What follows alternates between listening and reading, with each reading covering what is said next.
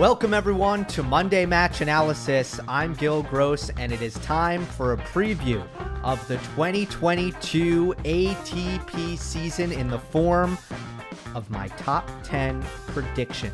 I do this every year. I revisit it at the end of every year when I do the MMA Awards, the Monday Match Analysis Awards, which I did last week. And if you didn't watch that, you can check it out. And I revisit my top 10 prediction at the very beginning of that video. And here we go again. 2022 is upon us. Speaking of previous videos, another quick note. Um, my latest video was an announcement where I explained my new membership program where you can hit the join button if you are uh, using iPhone or a uh, iOS, a Mac. You're going to need to use Chrome. So just want to throw that out there. But uh, other than that, uh, yeah, $2 a month is what I would be so grateful for if you become a member of the channel, and it's a big help. If you want more information, uh, check out my last video um, on that. The season starts in in four days, four or five days, depending on on how you look at it and whether or not you're uh, in Australia or not. Um, the season is coming, so I can't wait. I always start these videos uh, by talking about how terrified I am to predict the top 10. One year is a very long time. Many things happen, and I always have a fear that I'm going to be utterly embarrassed at the end of the year. Uh, so far, I've done it twice in a row. I, I have been okay. I haven't been all that embarrassed. It's it's been all right. Uh, but there's always next year. I'm I guarantee you it will happen. Um, as long as I keep doing it, there will be a year where it goes terribly. So far, so good. Let's let's try to keep it up. Um, I will say that this was an excruciating experience. The sacrifices I make on this YouTube channel are incredible. No, I'm joking. I'm joking, but um, it was really hard, and I'll, I'll let me just explain why before we get into it. The entire top ten is 25 years old or less, except for Novak Djokovic and Rafael Nadal. So it's 25 or under, generally an age where you get better. You don't get worse, you get better. And then there's two of the greatest players of all time. Then there are three guys outside of the top 10 who I just in my heart of hearts believe are going to make the top 10 at the end of next year. I believe that when the season ends, they will be in the top 10. That leaves us with 13 players. You heard me right, and you heard it here first. I guarantee you 13 players will be in the year end top 10 at the end of 2022. I, I'm positive of that. Unfortunately, that is not possible. And that's what makes this so hard. There are legitimately, if you asked me before I did this exercise, before I sat down at my computer and I said, okay, let's predict the top 10, here we go. Before I did that, there were 13 players who, if you asked me in casual conversation, I would have told you are going to be in the top 10. um, unfortunately, some tough decisions had to be made. And if we were on a cooking show, I would go to break right now. But um, no commercials. Let's go.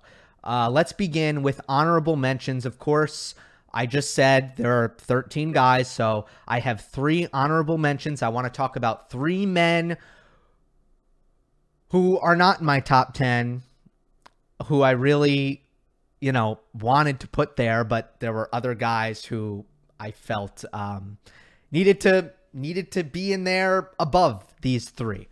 And let me begin with probably the boldest prediction there is, uh, just to get it out of the way, just to start off with a bang. Honorable mention Andre Rublev. So going into 2021, I wasn't all that high on Rublev. I kind of anticipated that he would take a sideways step. And as the year went on, I kept getting the feeling like I was actually right that Rublev was having exactly the season I thought he would, which is a good season, a top 10 pace, but just not quite a jump. And that's how I felt. And then after the year, I'm like, oh, I was right. And then no, I was wrong because Andre Rublev broke into the top five and moved up three ranking spots from number eight. And I was very confused. Well, after digging into the numbers, I now understand what happened here. Andre's win percentage was 10 percentage points lower than it was in 2020. So, indeed, he didn't really improve in 2021. The titles were less consistent. It was not as dominant a year. Yet he moved up three ranking spots because Nadal, Thiem, and Federer fell off the map. So it was really a sideways step for Rublev. He didn't get worse. I just don't think he got much better. And I thought that there were a lot of issues that were exposed in 2021, unfortunately. And yes, it was still a good year. He still finished in the top t- eight. He was in Turin at the end of the year. But here are some of the things that I think came up. Physically, showed vulnerability in five setters, lost a couple of key five setters this year, also ran out of steam at the end of the season. Overall, I think the the overall physical endurance of Andre Rublev uh, has come into question. And that's not something that I really considered until watching him this season. His second serve is still being attacked. That's a common thread when Andre loses is that usually it's an opponent who's just able to really take control off of the second serve return. And it's been a problem throughout his career and it's just not getting better enough quickly enough. Players are starting to keep the ball on his backhand, not because his backhand is bad, but just because it's not quite as damaging. And then you can get into Rublev's shot tolerance. You can physically wear him down. You can outlast him. And a lot of players are beginning to do that. He also doesn't have a backhand slice. Some players have been able to take advantage of that. Marton Fucsovics at Wimbledon. And he still does not have much of a transition game, doesn't have great volleys. So there are all of these weaknesses, I'll call them. There's also some mental stuff that came up he competes extremely hard, and that's great, but he also beats himself up on the court, and that sometimes causes him to lose focus and burn extra energy. So, those are all of the negatives. Of course, he's still a really, really good player and it's not difficult to understand why. He embodies sustained modern baseline aggression. He keeps his error rate extremely low while still having a very consistent, high octane baseline aggression. He's still winning a ton of matches. So I just think he gets passed by a few guys this year. Um, while he continues to round out his game in multiple aspects. And that goes beyond the very simple critique that I often hear with Andre Rublev that he needs more variety. And I felt that going into 2021, yeah, he needs more variety. And I get that. I don't dispute that. But there are way bigger issues that Andre Rublev needs to worry about physical stuff, mental stuff, second serve. There are too many issues. And that's why I predict that he falls out of the top 10 by the end of 2022. Honorable mention Dominic Thiem. Thiem is currently 15 in the world. Of course, missed most of 2021 after injuring his wrist and then experiencing a setback prior to the U.S. Open. Injured his wrist in Mallorca um, early on, but he was struggling immensely even going into that match funny enough, he was playing pretty well. I think he was on his way to finally uh, snapping his losing streak and beating Adrian Mannarino. But nonetheless, got injured. It has not been a nice recovery for him. There have been multiple setbacks. Now, I like to give great players coming off injury the benefit of the doubt, especially when they're 28 years old, like Dominic Thiem. And I think it's important that we all remind ourselves of where Thiem was heading into 2021. He was on pace to become the best player in the world until he won the US Open. If you look at 2018, 2019, 2020, and the leap he made each and every year, those improvements, he was one leap away from becoming the best player in the world. Novak Djokovic, no Novak Djokovic, doesn't matter. Just one step away, in my opinion. That's how well he was playing. Instead, he hit the motivation wall. Well documented, he was open about it, just had trouble keeping the flame burning after winning that US Open. And clearly in 2021, wasn't in his best shape, wasn't as explosive, wasn't competing as well mentally, was letting the mind wander on the court, just wasn't himself, doubting himself, and ultimately he got injured. Now he's building it back up from square one. And I'm not going to lie, the injury, in my opinion, could be a blessing in disguise because psychologically he clearly needed a reset. There's not much more I can say when it comes to Dominic Thiem because predicting how he's going to do is kind of like predicting how Roger Federer is going to do. It kind of feels like a fool's errand. Here's a guy who's completely coming off of injury. We haven't seen him play. And, you know, how is the wrist going to be? How's the mental going to be? Um, it's really hard to say. Here's my answer, though. If Thiem doesn't ever get back to where he was in 2020, it wouldn't shock me. It's hard to get back there. He was in an incredible place with his game, a place that took him a while to get to. But if he's not a top 10 player again, that would shock me way more. I truly believe, come on now, at his age, you get there for a reason. If you do it once, you can do it again. And Dominic Thiem was in that elite tier. I really think he'll be a top 10 player again. I would be stunned if he's not. I really wanted to put him in here, but there are much safer picks. There were too many guys who just felt like simpler and safer bets. So somehow Dominic Thiem is an honorable mention, although as I said, 13 guys I really feel like are top teners. Honorable mention Hubert Hurkacz.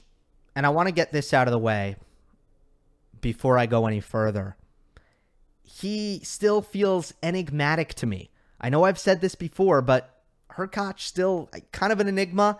Uh, I'm not really confident in my read on him or his career. That means that I'm not confident in what his ceiling is. I'm not really confident in what his floor is.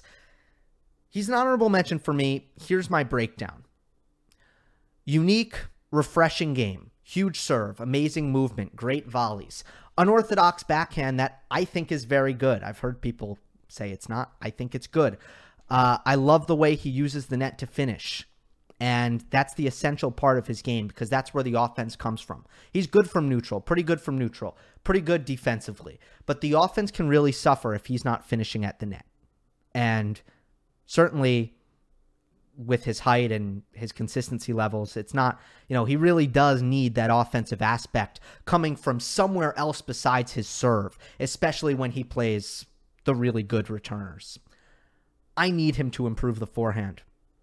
It's holding him back to an extent that I think is really, really difficult to overemphasize. I mean, I watch him play and I fantasize about if he just had a better forehand and how tough he would be to beat. But so far, there's not that much evidence that I see that that shot is going to get a ton better. And that's the wild card for me. I just don't know. But I just think it holds him back. It's not very heavy. He tries to make up for it by hitting pretty close to lines. Sometimes it works, it misses too often.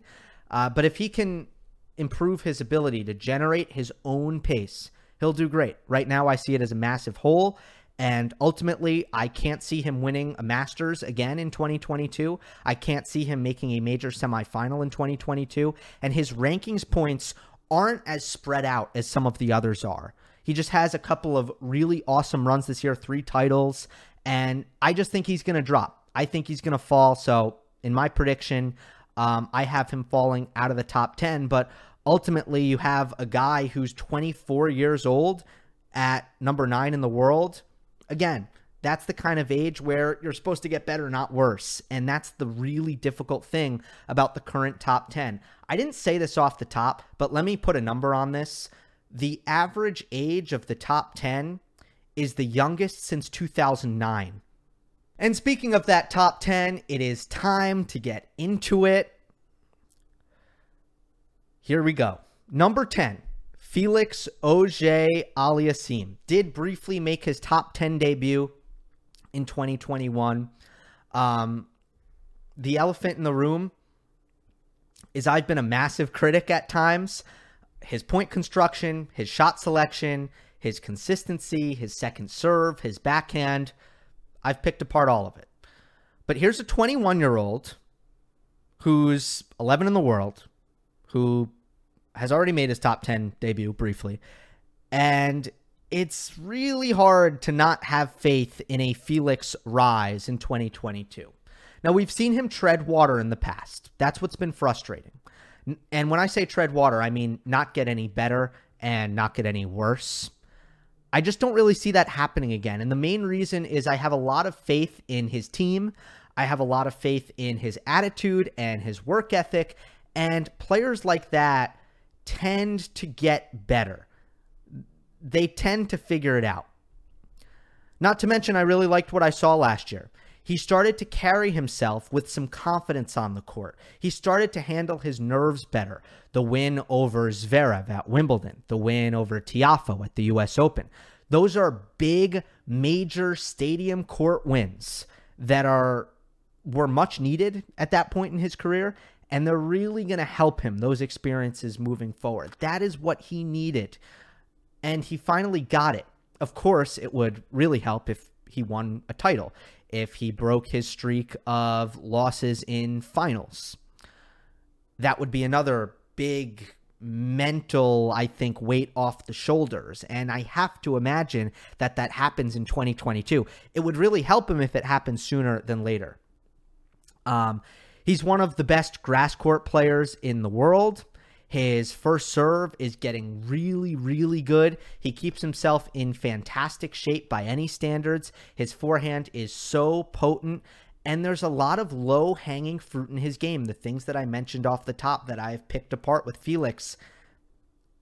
There are so many easy, kind of, not easy, it's hard to make improvements, but there's so many different things that if they just click for him, he's going to be a rocket ship. He needs to be patient when necessary. He needs to do a better job of keeping the ball in the court from neutral positions. He needs to widen his array of finishes, use the approach shot a little bit better, use the volleys, maybe add some drop shots to improve his finishing from the midcourt without making as many mistakes. If some of these things click, he is going to be a major problem for everyone. And with his age and with his team, with his attitude, I back him to do that. So I had to put FAA in my top 10, and he comes in at number 10. At number nine is the Norwegian sensation, Casper Ruud. 2021 was an amazing year. He was definitely a candidate for most improved player. Gotta love that. Uh, made improvements on his serve. Really good technical adjustments. I thought that was the number one factor in his rise and especially his improved results on the quicker surfaces. And to my eyes, he got a lot quicker around the court, much more explosive and athletic, and really kind of um, grew into his body. Now I feel like he's a man. He's not a boy out there anymore. His forehand is very, very, very special. It has been for a long time. It's the kind of weapon that makes it hard for me to leave him out of the top 10. One of the main things that has held him back are his nerves. He needs to do better at majors. He gets very timid and tight sometimes. And I'm already starting to see that getting better as he matures, but that's the main thing that worries me. Um, let me give you a stat. He's 37 and 3 in his last 40 matches against players ranked outside the top 20.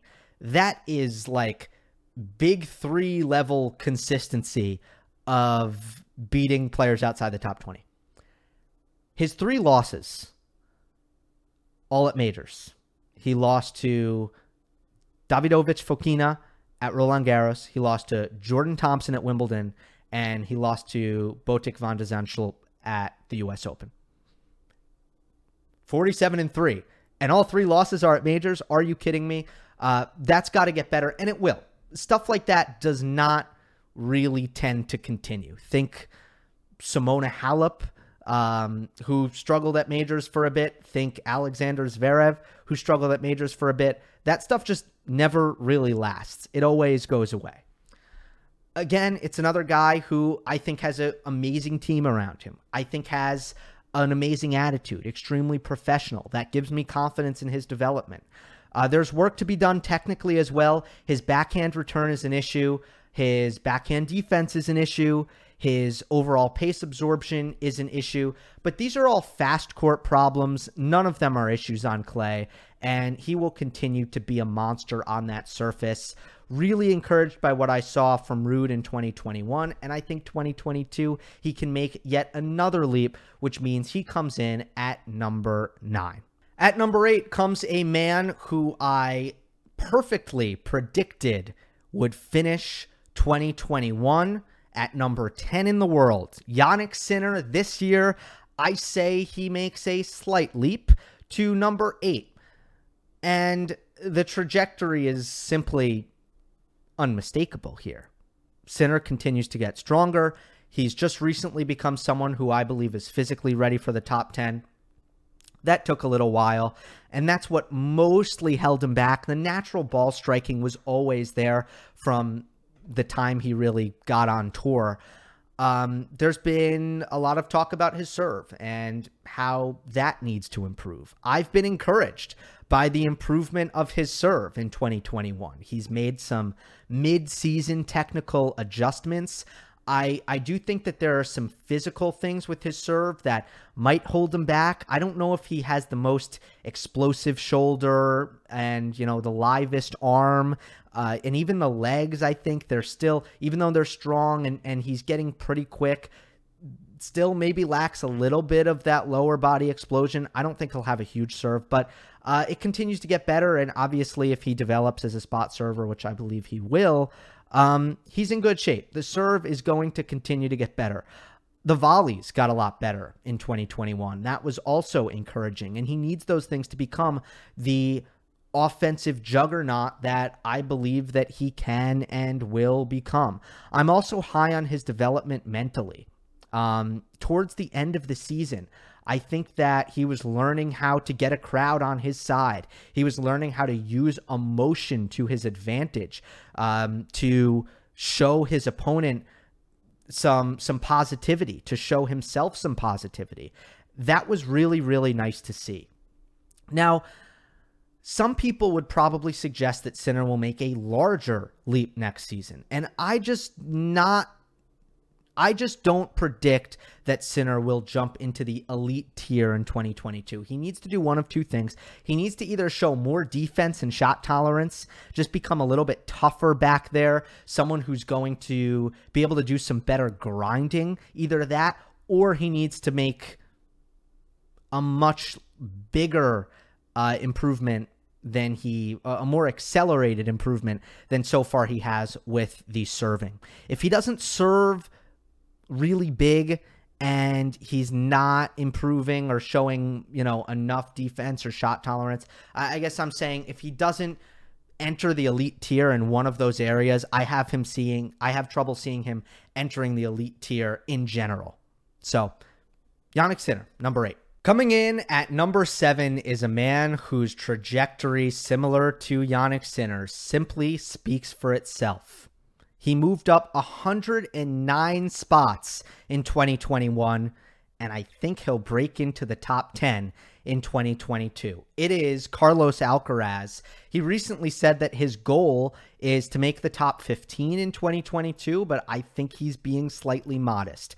And look, maybe we're still in a honeymoon phase with Alcaraz, and as he spends more time on tour, I'm going to start to see some some issues, some some holes, some areas of his game where where he clearly is is sub elite. Besides for maybe one thing, and I'll I'll get to that in a moment. Um, but right now, I just feel like this man is a well-rounded machine physically ready for the top 10. Great focus, great effort. Ground game is polished. That includes the return, which is a shot that takes a lot of young players a lot of time usually to get up to a level where where uh, they can compete. One of the main things I look for in a young player is can they be elite both offensively and defensively? And Alcaraz has that. His ground strokes are unbelievably fast, unbelievably heavy.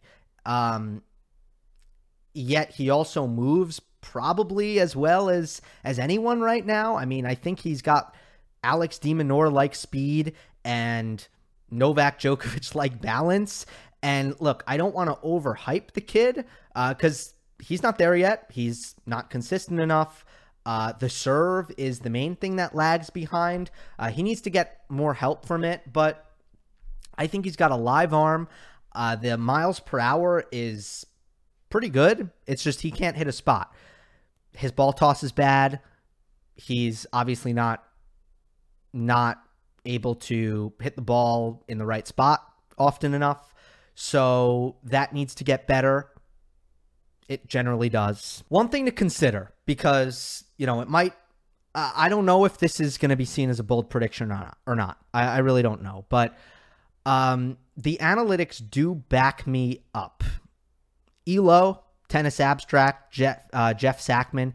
Elo is a formula that takes recent results into account much more than the ranking system because the reality is 52 weeks is a very long time and doesn't really reflect the current state of things, right? Carlos Alcaraz in January of 2021 was just not who he is today. Elo reflects um, more recent results, and it tends to be much more predictive of the rise of young players as a result. Right now, Carlos Alcaraz is seventh in the Elo ratings, and when I saw that, it it's not how I what I based my prediction off of by any means, but it did confirm that maybe I'm not off my rocker here and Carlos Alcaraz is just an incredible generational talent who will at the age of what will he be? Oh yes, he turns 19 during Madrid. If the calendar aligns again, it'll be Madrid. So let's see. Will he do it as a yeah, he'll probably do it as a 19-year-old. I predict he will break into the top 10. Coming in at number six in the world is Matteo Berrettini. I've been on the record, and I stand by this. I don't see Berrettini as an elite contender. I throw the word elite around all the time. Let me be clear on what I mean. Elite players, there's generally, and this changes, sometimes there's, I would say, at minimum two um, to five elite players at all times. It's the players who are going to win the biggest titles in the world. Um, obviously, it can change. WTA, you got to say there are more elite players.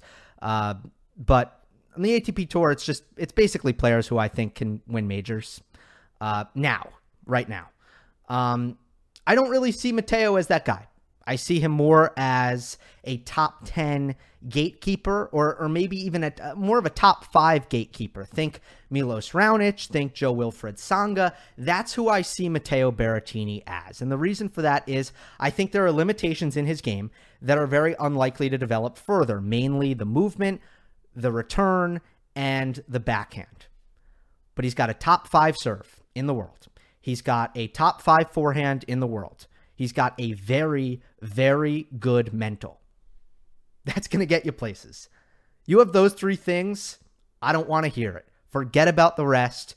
You're basically a top 10 player. And that's what Berrettini is. He's also very, very clutch, going back to that mental. He's got that.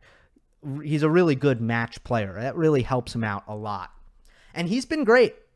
If you look at what he did in 2021, he was injured twice. He hurt his abs in Australia. Then he th- hurt his thigh either during or after Wimbledon. I'm a little bit unclear on when exactly that happened. Two injuries, two pretty bad injuries. Still finished seventh in the race. So there's an argument to be made that if he just stayed healthy, and if he avoided drawing Novak Djokovic at the majors, who he lost to at the final three majors of the year, Roland Garros, Wimbledon, that wasn't a bad draw. They met in the final, and U.S. Open. Um, he could have had a better year. He could have had a bigger year. And that's kind of what I'm predicting will happen in 2022. Nothing crazy, no massive leap. Berrettini starts to you know, do crazy things. No, I don't really see that happening. Uh, but he got a little bit unlucky in 2021, and I just think the luck will kind of go his way, and he'll make a little bit of a jump in the rankings by the end of it. With that being said, he has been injured a lot in his career. That injury proneness is something that probably should be accounted for, not discounted. And again, I just don't see him as a major challenge for the top guns. Still, out of all these guys, outside of the top four, I see him as the surest bet when healthy to play at a top 10 level. His game is pretty foolproof against 80 to 90% of opponents. He's always confident. He doesn't overthink on the court and he's just more he's more of a solid sure bet than all the guys under him. So, Matteo Berrettini, 6 in the world. At number 5 in the world, the man who needs no introduction, Rafael Nadal. Look, 2021 was a bit of a wash for him.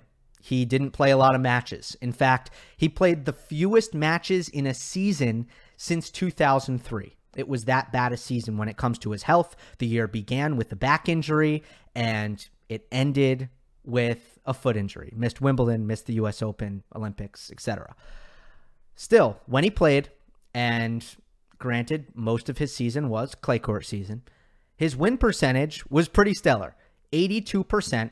Still, that's a win percentage of a top five player, an elite player. Now, if you were watching and not just looking at the win loss column, you know that he had to scrap and claw his way to victory earlier in clay events than we're used to seeing. A couple of matches, uh, Shapovalov in Rome, which he ended up winning. Um, you know, tough match against Rublev, which he ended up losing in Monte Carlo. You know, it wasn't it wasn't really a signature clay court season, um, but it was still a very very good clay court season by all accounts. Um, the fact remains, he's one of the best baseliners in the game. I don't see that changing anytime soon. But I do think that players are starting to catch up to him from that perspective. I think it's happening to Novak too. Zverev, Medvedev, and Tsitsipas, mostly them. Uh, they are beginning to physically and technically catch up when it comes to baseline prowess. And I'm starting to become concerned about Rafa falling behind because of the serve. 2021 was a bad serving year for Nadal when he was on the court, and he needs that to be better. It was the highest double fault rate of his career. His ace rate, after having a career high ace rate in 2019, 6.8%, second highest of his career in 2020, 6.2%. Last year it was back down to 5%. And that could be because most of his matches were on clay, and that messed up the data. But he's got to show that now uh, because to my eyes, his serve regressed and his serve needs to be going the other direction, just like Novak Djokovic's has, or he's going to have problems, in my opinion. It needs to go the other way because he can't dominate Medvedev, Zverev, and Djokovic and Tsitsipas even badly enough from the baseline that he's going to make up for the current serving deficit that currently exists. Now, Another reason for concern is the field of clay court threats is now deeper than ever. Djokovic, as always, but really Tsitsipas and Ruud, and then we'll see about Dominic Thiem and how healthy he is. Uh, I feel like there are an increasing number of players who really hang their hat on clay court ability, and that wasn't always true. Something to watch out for. But I know these challenges are all going to motivate Rafa, and I think this could be a tough year by his standards, but he's still Rafa, and I'll feel like an absolute idiot if I sell him too short. So I see him finishing at five in the world, healthy year, and I'm pretty confident that he's going to be in the mix. We have entered the top four now. And what I want to say about this group is while it wouldn't surprise me in the slightest if Rafa Nadal comes back and enters this group, as we stand right now, these guys are pretty solid. They're pretty solid in place as the best players, and week in, week out, all of them were somewhat consistent. And it starts to get pretty straightforward here. It really does. Stefano Tsitsipas, he's number four. He was the second best player in the world uh, for the first half of the season. And after that, what really kind of turned or swung things was the French Open final when he lost to Novak Djokovic. Then he had the tragedy with his grandma, showed up at Wimbledon, wasn't prepared, couldn't get healthy after that. Foot injury, elbow injury. I throw it out all the window. That wasn't English. I throw it all out the window.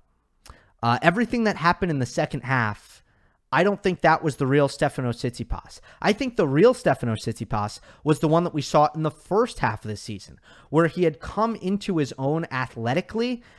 He was a, a clay court beast by by every single metric. Elite forehand, well above average serve, the best transition game out of maybe anyone right now. A really good ability to transition from defense to offense, especially on clay. Um, a really good package. With that being said, I'm a little bit discouraged by some of his technical weaknesses, just not getting much better. The return. The return has been an issue for three years, really. And I think he knows that. And I think he's trying. The progress just hasn't been great. Trying to figure out how to shorten up his swing, trying to figure out how to maybe block the return. It just feels like he can't commit to a strategy here. It seems like he can't find anything that works, and it's probably becoming pretty frustrating. He needs to figure out the return, especially on the backhand. Uh, the backhand slice, something that is a shot that I don't really think you need.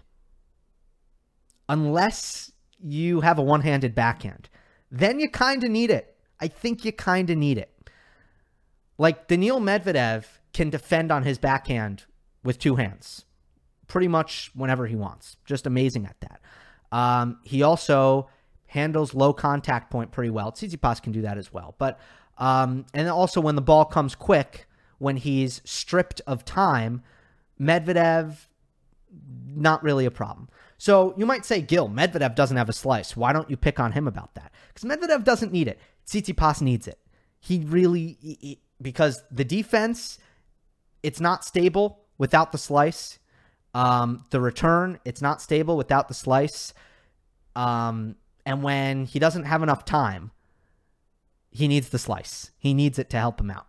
And it's really bad. Just look at the match point against Carlos Alcaraz at the US Open. Th- that's a terrible shot. Uh, I, I hate to pick out one point. I'm just saying that as an example. If you want to see the very shot I'm talking about, it's Tsitsipas on the run defending. He needs the slice there. It's going to be hard to hit over the ball. He doesn't have the time. He doesn't have the balance. So most one-handers go to the slice there. And it just pops up and Alcaraz hits a forehand winner. That just as an example, that's the shot I'm talking about. So that's been frustrating. And as a result, on fast courts, I think all three players above him have a distinct advantage. And let's face it about the calendar. Uh, clay court season is shorter than hard court season. He's number four for me. Tsitsipas at number four. At number three is Alexander Zverev, a big 2021 for the German. Got the second serve under control, but in my opinion, the main reason for his breakthrough was the aggressive forehand, the ability to flatten it out, the ability to take it down the line, the ability to go after it even in tight moments, even under pressure. That was the main difference, in my opinion. I don't know why it took so long. I know that there have been off the court issues for Zverev, and I think a big reason for Zverev's improvement uh, last season was also that those issues started to dissipate. Now, yes, he is currently under investigation by the ATP because of the um, assault allegations brought forward by his ex girlfriend, Olga uh, Sharypova. But there are some things that actually have gone away. Uh, he settled in court with his agent in 2020, and he stopped trying to bring in new coaches from Juan Carlos Ferrero to Ivan Lendl to David Ferrer. These relationships, the Ferrer relationship was seemed like David stepping away, but uh, the other two, it seemed like those were just toxic relationships. They just didn't work, and they they set Zverev back instead of moving him forward.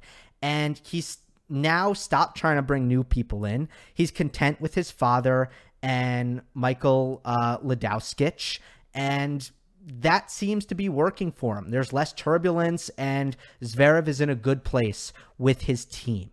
Now, for the negative, there are demons. There are mental demons um, that need to be conquered. He does not have a signature win at a major. That is to say, that he doesn't have a top 10 win at a major. He has negative records against the players that he really needs to be beating, the players around him in this top 10 prediction Tsitsipas, uh, Medvedev, Djokovic. Um, he doesn't beat them consistently enough. He does beat them sometimes, uh, but just not quite enough and never at majors thus far in his career. There are moments where the confidence goes away. And look, there have been in the last six months, those moments have been few and far between. So that's great for him. I need to see probably a little bit longer before I can be confident that Zverev is the kind of player who is going to show up in a major final and bring his A game. And when it counts, he's going to be able to close and he's going to be able to play his best. I'm just, I'm not quite there yet, but I am getting there. I, I really am. And I came into 2021 thinking, his forehand's been an issue for three, four years. His second serve's been an issue for three years. What the heck here? I mean, this is a joke. He's not getting any better. And in 2021, from a technical perspective, I really do think that he has figured it out. From a technical standpoint, um, and he'd still double faults a lot, by the way. I do want to throw that out there. Um, just he's managing it pretty well, besides Wimbledon. Um, from a technical standpoint, he's there. I mean, he is top three material, and I don't think he's going anywhere. So, top three, boom, but some mental question marks for me still remain. All right, top two. I think you know which two players are the top two players in the world right now. And at number two is Novak Djokovic. Ever since ever since 20, uh, 2018, the second half of 2018, Novak has been sensational. Historically speaking, it's really hard to not experience a dip, at least a little bit. It's a very long time. And I think that dip is probably coming.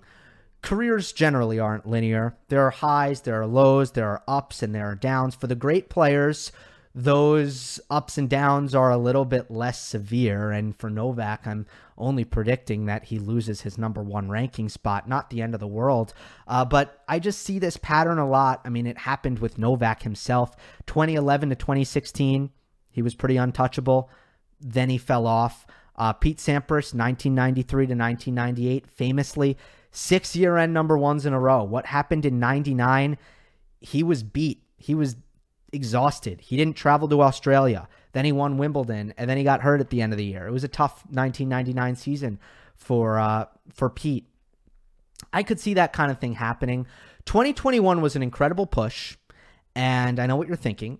Major still 2020 20, uh, still the favorite going into Australia, uh, but it's hard to do what he did in 2021 again. And mathematically, given the number of tournaments Novak played, Medvedev was right up against him. Despite the incredible year that Djokovic had, Medvedev was still so good that he was putting some pressure on Novak when it comes to world number one um, at the end of the year. But here's my main question for Djokovic heading into the season motivation. I don't think enough people are talking about this. I get a lot of people casually saying, oh, is Novak going to get Novak's not slowing down. So is he going to get to 26? Is he going to get to 28? Is he going to get, you know, throwing out these numbers? Here's the X factor. I'm not going to give you a prediction here of how many majors Novak's going to win when he calls it quits. I never do that. I didn't do that. I don't do that for Nadal or Federer. I'm not doing that for Novak. But I will say this. Here's the X factor. Motivation. If Novak distances distances himself from Rafa Nadal and Roger Federer, let's say he's up two let's say one of them retires or one of them falls off a little bit, two of them fall off, whatever it may be. To keep the fire burning, that's not going to be that easy. So I could totally see him winning Australia and experiencing a bit of a motivational dip. We have seen so many players struggle with that. So many players grapple with that. Um, and people shouldn't take for granted how hard it's going to be for him to maintain the intensity day in and day out if that happens. With all that said, we saw incredible skill building from Novak in 2021. Serve, volley, drop shot, slice, forehand, all improved. And most importantly, the man still moves like he's 23 years old. So even if there are small dips, bumps in the road, motivational issues for Novak, I think that can happen. Um, even if all that happens, he's coming from such a high point that I think he could have what could feel like a down year, and he's still my number two player in the world in this top 10 prediction. And coming in at number one, no, it is not Bernard Tomic. It is Daniil Medvedev. Daniil Medvedev, number one in the world. It would be his first time. Uh, there are a couple of reasons for this. Uh, I feel like there's less to say about Medvedev than perhaps anyone else here. I do think the clay results are going to get better. I think that was all mental this year. And I would like to see him get a little bit more mature in the mental aspect. But I feel like his his genius is kind of also his his downfall. You know, uh, the fact that he's so freaking crazy sometimes kind of makes him who he is. But it would nice it would be nice to see him get a little bit more professional and mature at times. I do think the clay results are going to get better. There's a lot of points for him to gain there. Most of Medvedev's losses this year could actually be fixed if he was able to take his return early. So that's terrifying. That's another. That's one area that I can pick out. Uh, the loss in Paris against Novak, just in general, playing Novak, it might help for him to, to work on his return position. Um, and by the way, that's not to say that he needs to change his general return position. That's just to say that in some matchups, in some situations, he needs to have an alternate return position. That's all I'm saying. Uh, so that's one area for improvement that I see. Um, Hurkacz at Wimbledon is another loss that I think could have been avoided if he had the ability to take his return early. Um, but other than that, look, there's a lot of factors here. He has a mental edge over all of his similar age rivals. He potentially has the best serve return combination of all time. He is the best moving player over six foot five of all time for sure. And when it comes to his ground game, he has Murray, Djokovic, Nadal level consistency when it comes to avoiding the unforced errors. And he's got a top five serve in the sport. I mean, it is it is a skill set to behold. And in 2021, I felt that a lot of his weaknesses, the things that people did to beat him, slice, backhand slice, uh, come to net a ton, a lot of those things he started to handle better. His passing shot, his passing shots improved.